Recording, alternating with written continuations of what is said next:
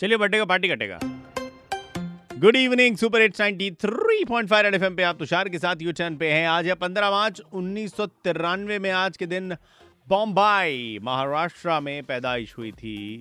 महेश भट्ट, द खुजैला गाय और उनकी बीवी सोनी राजदान के घर, आलिया भट्ट की। आलिया भट्ट जो कि नन्ही सी उम्र में ही बड़े बड़े काम करने के लिए तैयार थी। इसीलिए मात्र छः साल की उम्र में उन्होंने संघर्ष नामक पिक्चर में as a child artist debut किया। इसके बाद 2012 में स्टूडेंट ऑफ़ द ईयर जैसी दो कॉडिक पिक्चर से इन्हें बहुत नाम शोहरत मिल गई। साथ में एक फ़िल्म फेयर का अवार्ड भी मिल गया।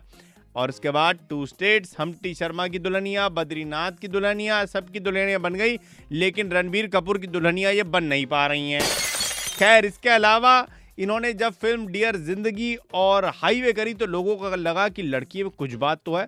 फिर उड़ता पंजाब में इनकी एक्टिंग देखने के बाद लोगों को लगा कि यार लड़की में सच में कुछ बात है। लेकिन जब इन्होंने राज़ी की तो इन्होंने मुझे भी राज़ी कर लिया कि लड़की में कमाल की ही बात है। खुजल साहब मेरा मतलब है कि महेश भट्ट साहब की बिटिया आलिया भट्ट को जन्मदिन की ढेर सारी शुभकामनाओं के साथ ये दुआ देते हैं कि साल 2021 में इनका भी घर रणबीर कपूर के साथ बस जाए वरना उस लड़के का कोई भरोसा नहीं है कल को कोई और ले आएगा और ये गाती रह जाएँगी। तो सुनते रहे सुपर हिट्स 93.5 फाइव बजाते रहो।